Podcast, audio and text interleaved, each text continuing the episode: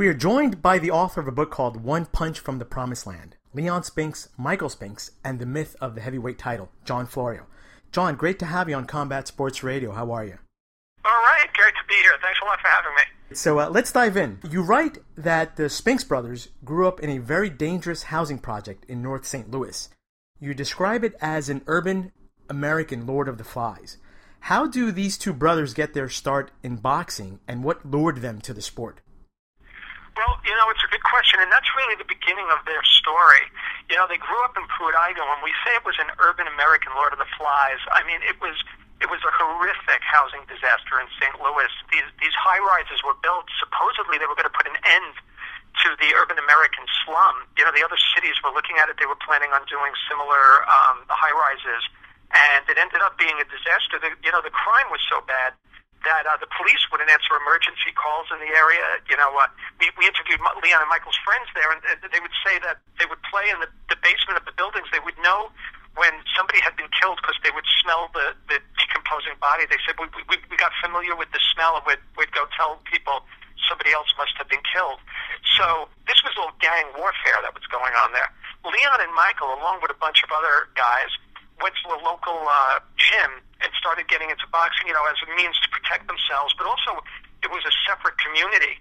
You know, the guy there, his name was Kenny Loehr. He's still there, as a matter of fact. Mm-hmm. Kenny Loehr was kind of a father figure, which the guys, the kids didn't have. Leon and Michael or other people there, because back then at those housing complexes, you couldn't get one of those apartments if there was an able-bodied male in the family.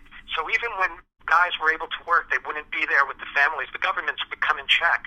So there were really no father figures here. The kids gravitated toward this uh, boxing gym where this guy Kenny Loehr was, and he got them into a separate community. And and the and the amateur boxing scene there in St. Louis was great at the time. So they ended up gravitating toward boxing. What they didn't realize is that they were gravitating toward an incredibly strong amateur boxing program author John Florio joining us today on the show. Now, it was always, I guess, kind of obvious to fans that Leon and Michael at times seemed to be very opposites. Give us an insight as to how they were different, both as boxers and as individuals. Well, yeah, I mean, um, I, I don't know if the show's long enough to cover that. you know, the um, we when we first started the book, we were going to call it Mismatch, and it was going to be the story of the two brothers taking such different paths. And really they were different in every way. Leon, as boxers, and and and that's how everybody knows them. Looking at that, Leon didn't really like the training at all. I mean, there were stories in the book. We have some classics in there. One was from Howard Davis, who was on that Olympic team with the two brothers, um, and he was another gold medalist. There were there were five on there. Sugar Ray Leonard and Leo Randolph were also on the team.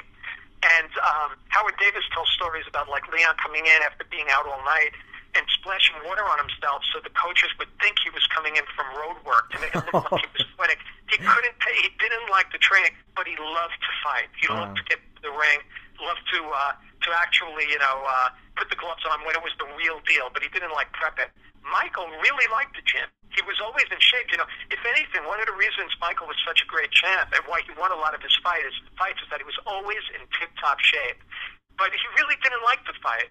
He he didn't like getting in there uh, when when it was on the line. He didn't like getting hurt. He didn't like hurting other people, and he was what they used to call in St. Louis a scary fighter, meaning that he was kind of an easily he was an intimidated fighter. Mm-hmm. He fought um, from a very defensive way of not wanting to get hurt, whereas Leon, of course, was reckless sure. and, and just marched on in. You know. Uh, uh, uh, Howard Davis told the story. He said, if you told Leon to get in the ring and fight a lion, he would actually get in the ring and fight the lion. Like he really would that's get it. And, and, that, and that's just that's one indication. They that it, it, it's pervasive through their whole personality. Leon with his money was reckless. Michael was very conservative. Leon with partying was reckless. Michael was very conservative. You know, the list goes on and on. I always found very interesting how Leon was given a title shot in only his right. eighth professional fight. Now, did they pick Leon because they thought that he was going to be easy to beat? Like, what perception did they have of Leon oh, at the time? Oh, yeah, yeah, yeah. Yeah, Ali thought this was a pushover. I mean, he was coming off, Ali was coming off, you know, uh, uh the third Norton fight was exhausting. He had come off a, a really tough fight with Ernie Shavers. He's at the tail end of his career. He's looking for an easier payday. Leon was a gold medalist, and that was how uh, Ali kind of was able to defend it to the press. He said, I, I want to fight all the gold medalists. Uh-huh. before I retire, I got this guy, and uh, you know he's he's new, but he's a gold medalist, and he used as a precedent. Floyd Patterson had fought a guy named Pete Rademacher, and it was his first professional fight. So Ali said, you know, well, it's been done before, and I'm going to give him a shot because I want to get all the gold medalists. I, I got Foreman, I got all of them, yeah. And but that wasn't really, you know, that was his um, hyping of the fight. The truth is, he he thought it was going to be an easier fight, and then you know, before the fight, he goes out to Las Vegas and he's he's up, he's about to do his road work, and he sees Leon coming in in the morning. And Leon's been out all night, and he's been drinking. And Ali looks at the, his handlers, uh, and he says to Gene Kilroy, his business guy, he says, "What am I doing, bothering and like working out for this guy? I, I don't even, you know, this is like a joke." And but then when he got in there, Leon, being so reckless, you know, he he just went in there and was a. Uh, I, I don't want to say he was a wild man, but because that sounds like he was not schooled at all. He was schooled, but you know, he barely threw jabs. Leon, he was just a relentless fighter, and uh, Ali wasn't expecting him to bring him a fight like that. Let's talk about when Michael fought Mike Tyson. It was always rumored around the in, in all the boxing circles that Michael Spinks was afraid of Tyson, that he didn't want to fight Tyson, that he was scared of him. Is there any truth to that rumor from what you found? Oh wow, absolutely, that was true. I mean, and, and Michael, by the way, was vocal about uh, you know his fears. Like he spoke about being afraid of Gerry Cooney. He thought he was going to get in against a really big guy. You know, Michael's a beefed up light heavyweight. Really, I mean, he was a heavyweight champ. But he was always a more natural heavyweight. Here he is. He's beating Larry Holmes. He beats Gerry. He beats Holmes twice.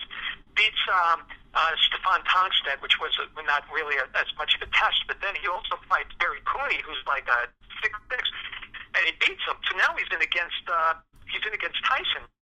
So before the fight, this this story comes courtesy of a few people, but particularly from uh, Manuel Steward, who uh, gave Wow. us a great, uh, great, great interview before he passed.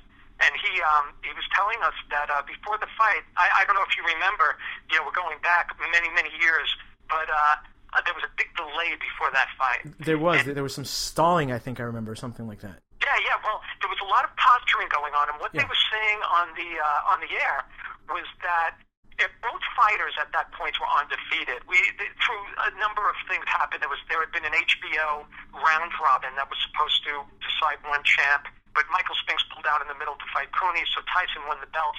So you have Michael as the linear champ, Right. not holding any belts, undefeated. And um, Tyson, who's now the alpha, I mean, you could say the alphabet soup champ. I mean, he was the big, he was the big name at the time on, uh, unified the title, Sure. but had not beaten the man who beat the man, right? So you got these two undefeated guys.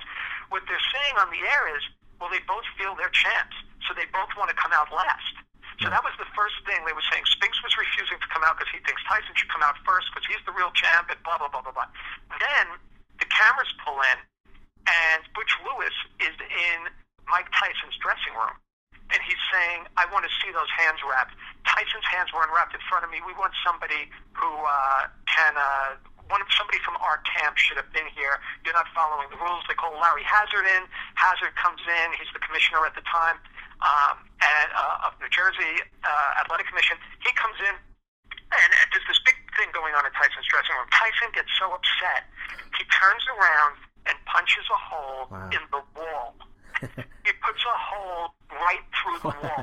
so now Butch Lewis is saying, I'm looking at this, I'm thinking my guy's inside, holy Jesus.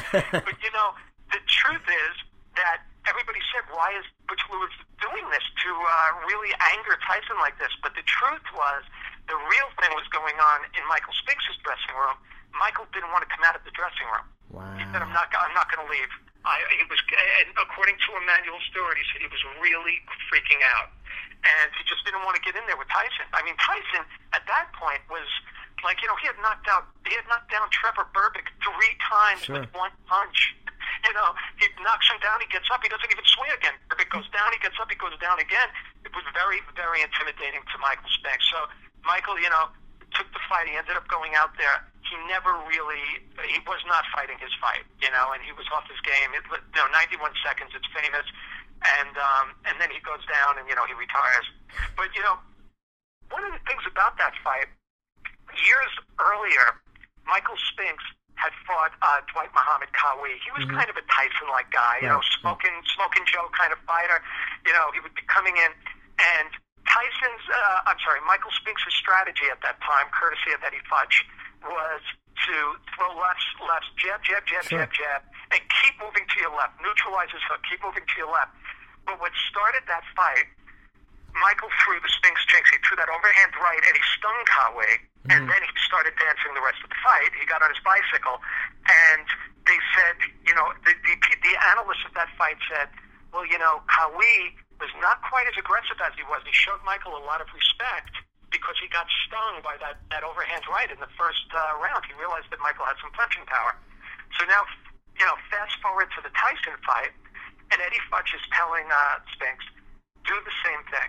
Jab, jab, stay to the left, neutralize his hook, and come the fifth to sixth rounds, we get we, we go to our game. Get him into the deep water and drown him. That's mm-hmm. what Eddie Futch kept saying. Mm-hmm. But Butch Lewis, who Michael had a real lot of respect for and listened to a lot, was telling him, yeah, yeah, that's all fine, you know, get him in the deep water and drown him. But first, you got to get some respect. Nail him with that Spinks jinx. Nail him once and then get hmm. on your bike like you did with Qawi.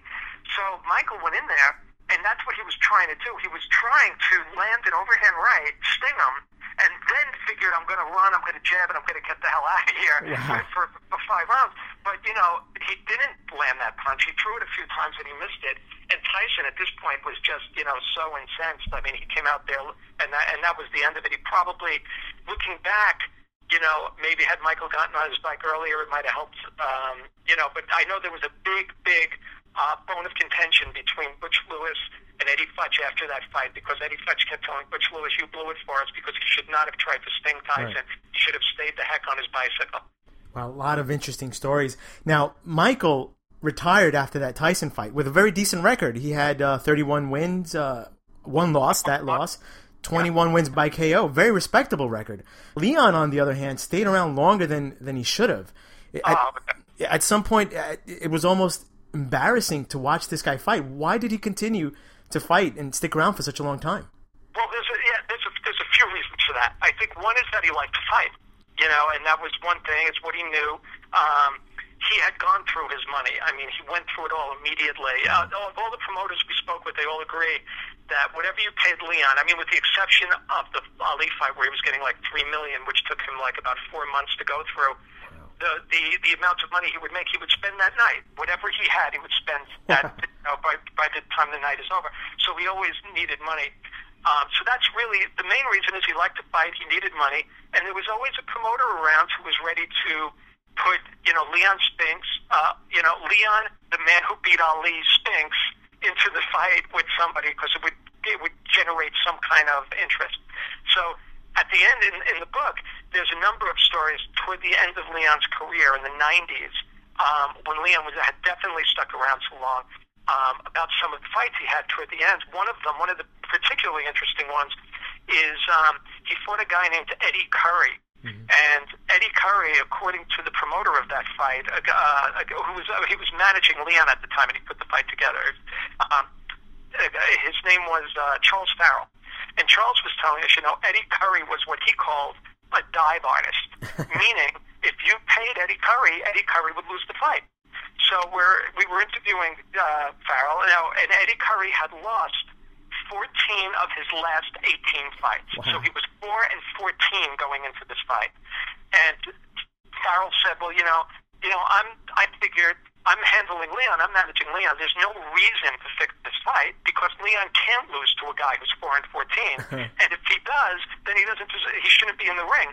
Well, it's an 8-round fight and it turns out that Leon does lose. and there's a poster up that says uh you know, Spinks Curry fight, you know, the, the fight posters that they have throughout an auditorium, and at the bottom it says um, 10 rounds. That it was a misprint, it was a typo, it was an eight round fight. It said 10 rounds. So Farrell looked at it and said, oh, well, you know, I can work with this, I can do something here. So he starts uh, with the other ma- the other side, and he starts saying, wait a minute, there's two more rounds to fight. And they're going, no, there is not. And he goes, no, no, no, there's two more rounds to fight. And the other manager says, all right, well, wait, I see what you're trying to do here. What, you know, let's go in the back room. So they go in the back room, and he says, your guy has to go out there. It's a 10 round fight. And then he said, I knew Eddie Curry wouldn't go out. Eddie Curry got paid by the round. And he wasn't going to go fight two rounds that he wasn't getting paid. Nobody would. So the guy said, well, how do you want to handle this? And he said, well, um, Leon needs a victory. So what they did was they decided that they, even though now it had already been announced, I mean, there were 300 Mhm. people in the arena that heard, you know, Eddie Curry is the winner of this fight. They reverse it uh, on a handshake, and they make it a disqualification, and they give Leon the victory, and Eddie Curry is dis- disqualified for not answering the bell in the night. so they actually reversed the decision, and then shortly after that, uh, they put um, Leon. Now, so now he's he's already flipped. He's turned a loss into a victory. He now goes in in his next fight, and he fights a guy named John Carlo. Now, John Carlo, the uh, the people who were doing the fight fudged his record and put in a phony record, but actually, John Carlo had never fought as a professional before. He goes in there and he knocks Leon out on his third punch, Wow. and he realized. He said, "You know what? He just shouldn't be fighting at all. I'm not going. I'm not going to handle this at all." Because we spoke with John Carlo. He says, "I threw a punch, and I saw um, he, him block it. So then I I did the same thing, but I faked it, and then I threw a hook. He goes, and then he was out, and he was out for the count. He, he said, I, did, I I don't even know how the hell it happened. The guy had never fought a professional fight. So now this is a guy who was champion of the world. We're Right. talking here. I'm not trying to take away from Leon. What I'm saying is the guy was had stuck around way too long. His skills were totally gone. What are Leon and Michael up to now? Leon, unfortunately, is fighting dementia. He has um, he's in a brain study at the Lou Ruvo Center out in Las Vegas, which will help fighters in the future. It's it's too late for Leon now, but what they're trying to determine by watching young fighters is to see at what point of fighting, um, if there's a way of testing with MRIs or whatever to spot like when somebody's at the point where they should get out of the game. So Leon's part of that study. There's a lot of young fighters in it, and they hope that not this study, but this generation, but the next generation of fighters, they'll be able to help. Um, so Leon, you know, and by the way, they don't know for sure that that dementia is from boxing. Leon's been a heavy drinker his whole life. He's been a drug abuser. They're not sure if it's a perfect storm of all three or where it's from. So he's fighting that, but he's still got, he's got a good connection with his kids, um, Corey, Daryl, um, and he also is married to a, a, lovely woman named Brenda, and he has a, a nice home life. But unfortunately, he's got a big battle on his hands. In the um, case of Michael, Michael, everybody said was the one who handled things differently. He got out early. He banked his money, right? You know, Butch Lewis was handling his money and there was 31 million he made in the ring. It, it, it supposedly had been all put in zero coupon bonds, and Michael could retire for the rest of his life. And everybody was looking at Butch Lewis as a genius and also as this guardian of Michael. But when Butch Lewis passed away unexpectedly, the money was gone. Wow. And there was a lawsuit. Michael filed a suit against the estate of Butch Lewis that his bills continue being paid because Butch Lewis wrote all the checks. And what was happening is Butch Lewis had taken Michael's money and put it into his own account and was spending it as need be. And I guess if Butch Lewis were alive, he'd say, well, look, I would have continued to pay those bills. I would have figured out a way to pay the bills. But the fact is, the money was gone when Butch Lewis died. So Michael is now still living in Delaware, and he's living what the estate has, the settlement says Michael will continue to live in the means he's become accustomed, which is not a very extravagant lifestyle. Michael was a very frugal guy. So they'll continue to pay those bills, but he no longer has the money in the bank. So, you know, he, he his story is better in that he still has his acuity and that he's still sharp. He's in good shape. Really, very, very nice guy. But um, but he doesn't have the money that he thought he had. Now, John, uh, tell us where can our listeners get the book?